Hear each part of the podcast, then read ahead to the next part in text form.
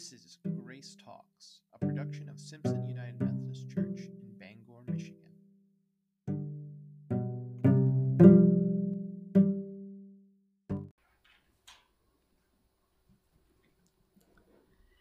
Our scripture reading today is 1 Corinthians chapter 12 verses 1 through 31. Now about the gifts of the Spirit, brothers and sisters, I do not want to miss I do not want you to be uninformed.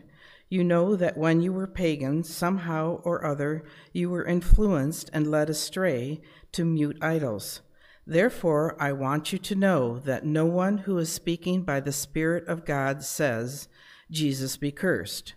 And no one can say, Jesus is Lord, except by the Holy Spirit. there are different kinds of gifts, but the same Spirit distributes them. There are different kinds of service, but the same Lord. There are different kinds of working, but in all of them and in every one, it is the same God at work. Now, to each one of the manifestations of the Spirit is given for the common good. To one there is given through the Spirit a message of wisdom, to another a message of knowledge by means of the same Spirit, to another faith by the same Spirit, to another gifts of healing by that one Spirit, to another speaking in different kinds of tongues, and still another the interpretation of tongues. All of these are the work of one and the same Spirit, and He distributes them to each one just as He determines. Just as a body, though one, has many parts, but all its many parts form one body, so it is with Christ. For we were all baptized by one Spirit so as to form one body whether Jews or Gentiles, slave or free, and we were all given the one Spirit to drink. Even so, the body is not made up of one part, but of many. Now, if the foot should say, Because I am not a hand, I do not belong to the body, it would not, for that reason, stop being part of the body. And if the ear should say, Because I am not an eye, I do not belong to the body, it would not for that reason stop being part of the body. If the whole body were an eye, where would the sense of hearing be? If the whole body were an ear, where would the sense of smell be? But in fact, God has placed the parts in the body, every one of them, just as He wanted them to be. If they were all one part, where would the body be? As it is, there are many parts, but one body. The eye cannot say to the hand, I don't need you, and the head cannot say to the feet, I don't need you. On the contrary, those parts of the body that seem to be weaker are indispensable, and the parts that we think are less honorable we treat with special honor, and the parts that are unpresentable are treated with special modesty, while our presentable parts need no special treatment. But God has put the body together, giving greater honor to the parts that lacked it, so that there should be no division in the body, but that its parts should have equal concern for each other. If one part suffers, every part suffers with it. If one part is honored, every part rejoices with it. Now you are the body of Christ, and each one of you is a part of it. And God has placed in the church first of all apostles, second prophets, third teachers, then miracles, then gifts of healing, of helping, of guidance, and of different kinds of tongues. Are all apostles? Are all prophets? Are all teachers? Do all work miracles? Do all have gifts of healing? Do all speak in tongues? Do all interpret? Now, eagerly desire the greater gifts, and yet I will show you the most excellent way. This is the word of God for the people of God. Thanks be to God.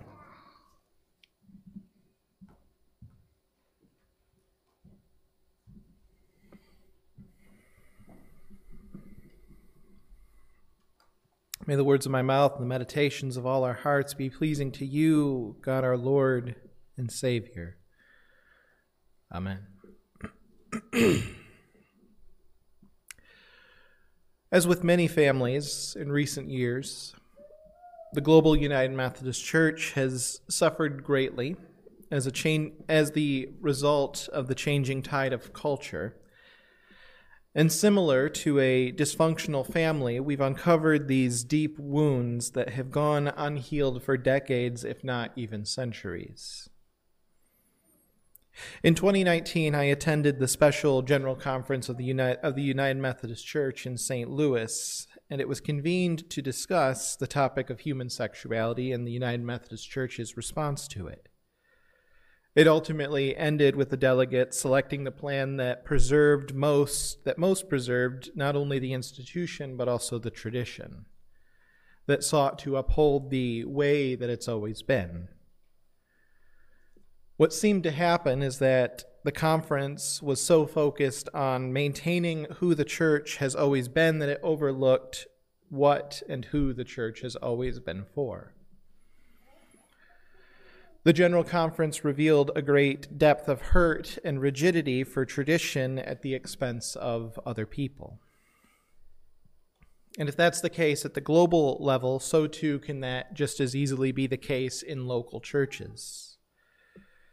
In my last church, I was all but rejected due to various divides that I didn't even know were present, which I both inadvertently and admittedly at times purposefully stepped into.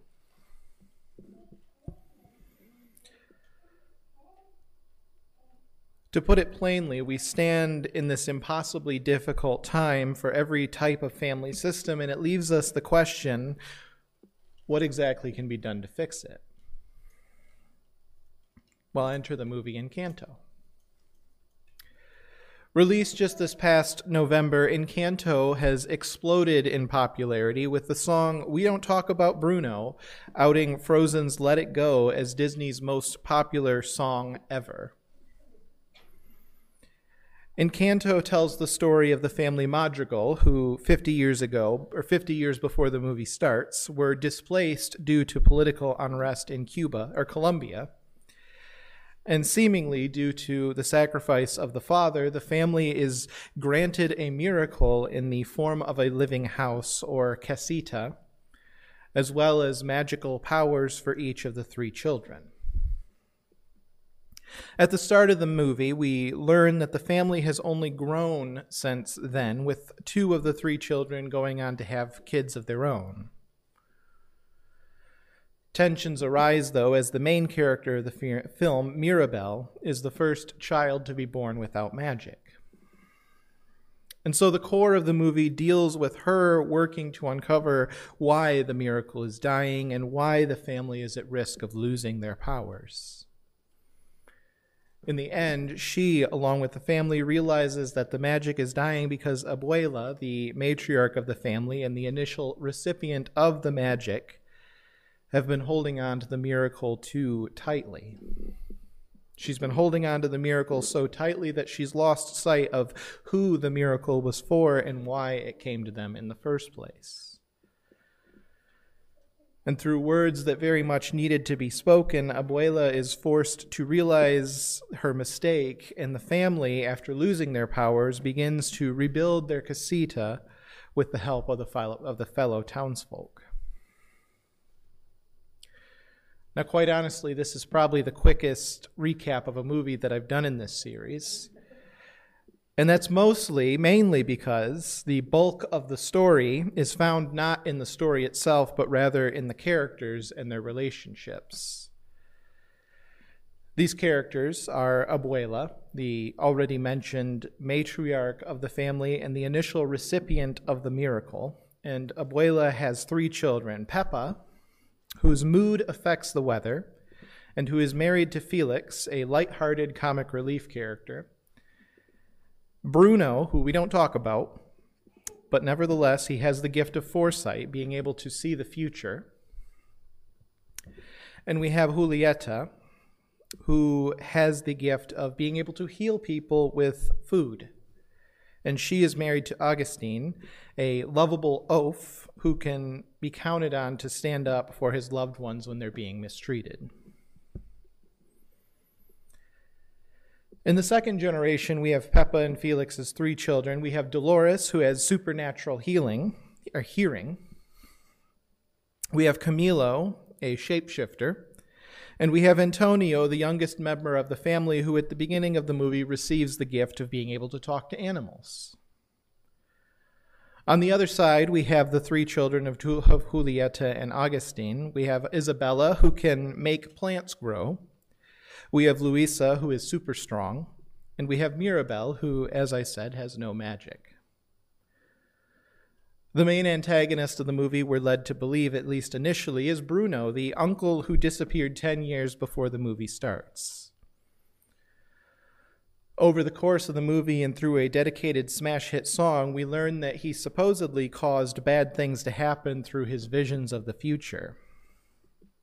But when we finally meet him, we learn that he definitely has OCD. And he lives as a recluse in the walls of the casita. And he's been living there for the last 10 years in complete isolation.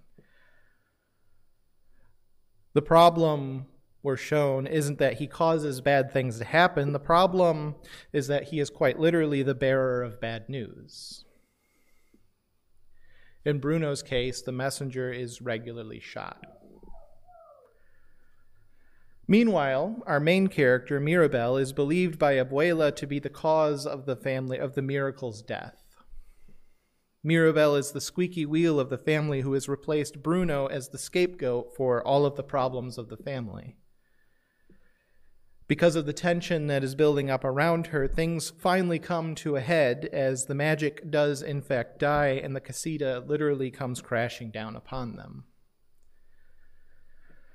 What we learn, as I hinted at in the recap, is that the problem is not Mirabel at all. The problem is that Abuela has been holding on to the magic too tightly, and because of this, everyone is being harmed.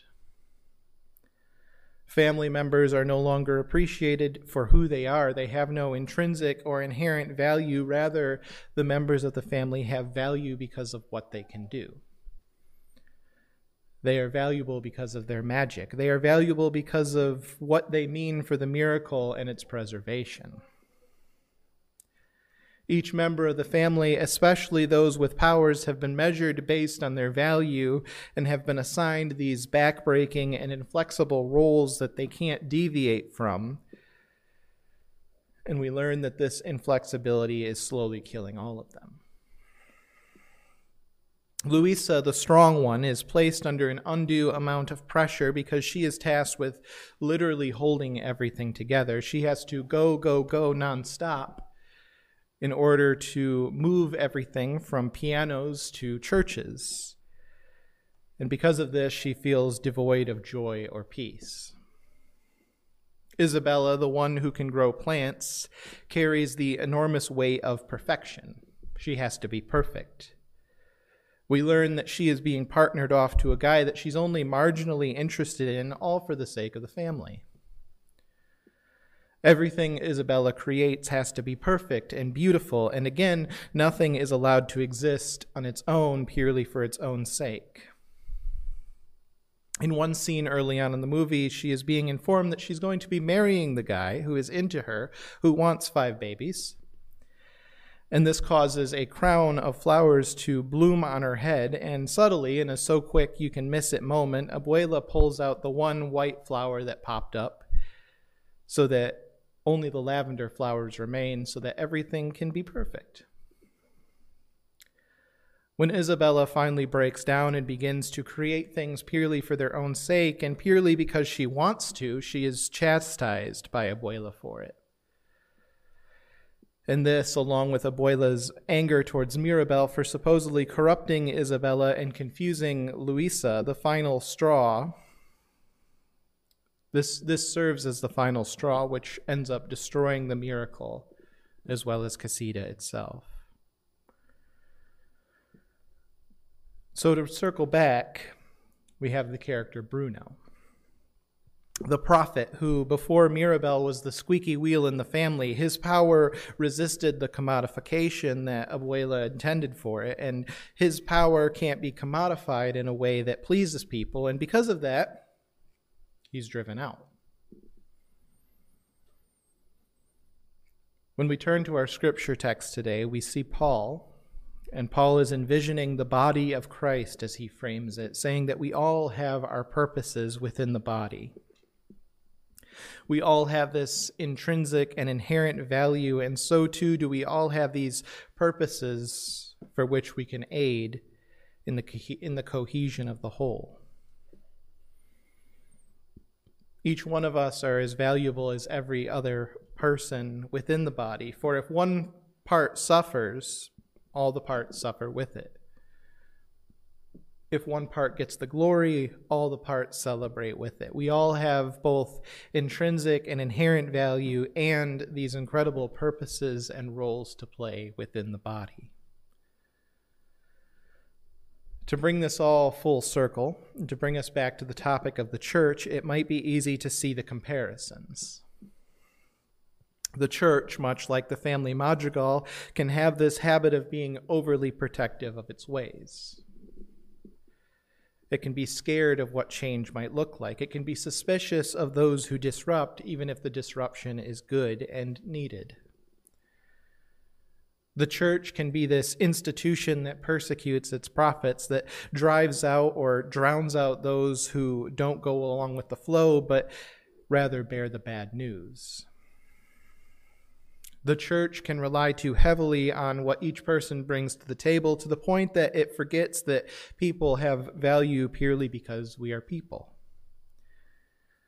It can place so much pressure on its members, with the ones showing up who are in turn being asked and expected to do everything.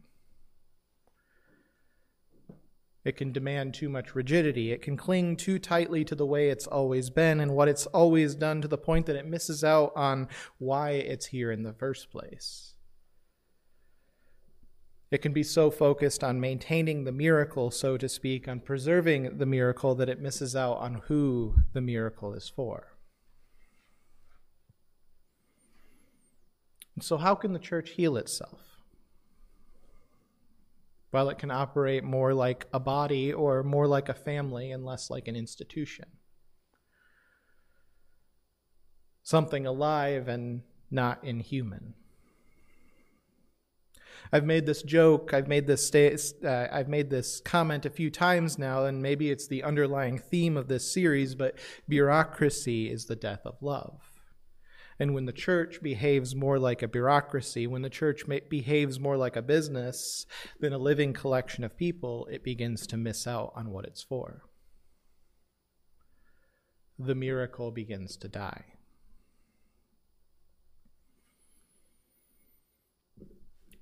So, what does the church need?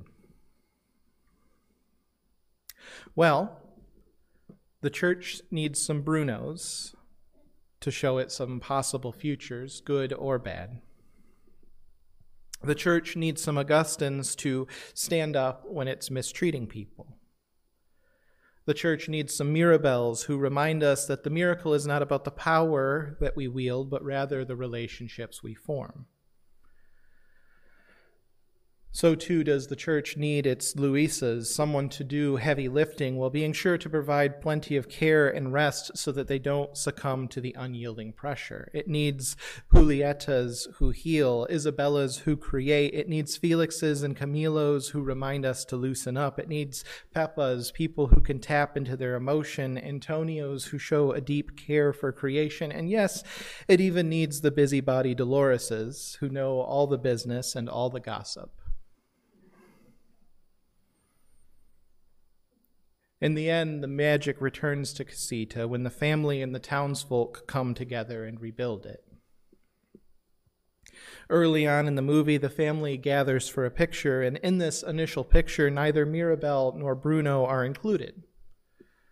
Bruno because he's still in the walls and nobody seems to know that, and Mirabel because, well, she's not special like the rest of us.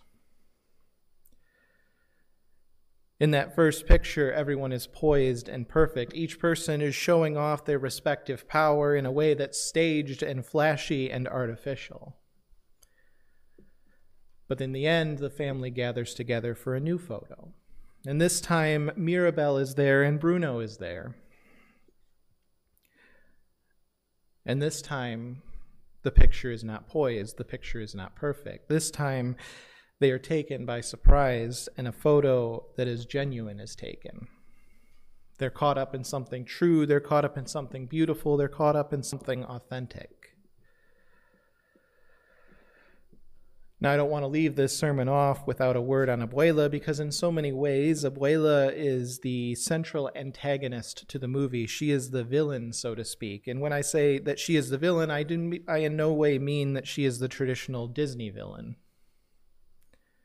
She's a woman caught up in her own trauma. She's a woman caught up in her own need for control, that she loses sight of why she was given the gift in the first place. In the end, Abuela comes to realize her mistake and she makes her apologies, but we are left with the question of what next. There's still plenty of work that needs to be done before things can be properly restored before relationships can be fully healed. Bruno has been living in the walls alone for a decade, and each of the kids are instilled with this unyielding work ethic that will take years to overcome. At its heart, this is a movie about family systems. It's a movie about generational trauma and what it can do to a family remove the magic, and many of us can probably see this family in our own family. We all have the older sister or older brother who holds everything together. We all have the ones who are expected to be perfect. We all have the family weirdos. This movie has a happy ending, but in so many ways, this might be better thought as a beginning because the family still needs to heal even after the credits roll. The family still needs to address the trauma that they've all experienced even after the end credits.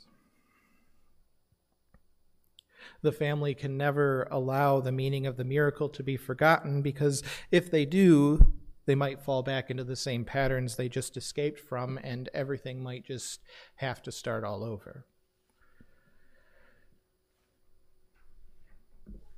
And so it is with the church. This can't be a one and done Disney adventure, it has to be something ongoing. To maintain something is different than to build a than building a monument that we can just observe and let stand unaltered. To do this means that we are gardeners. We have to cultivate, we have to maintain, we have to do the chores that sometimes really stink. In any setting that we find ourselves in, we always run the risk of accidentally creating monuments that we will cling to too tightly. We run the risk of creating something or finding something that we decide that we have to stick to at all costs, that we have to maintain a strict sense of rigidity in order to preserve.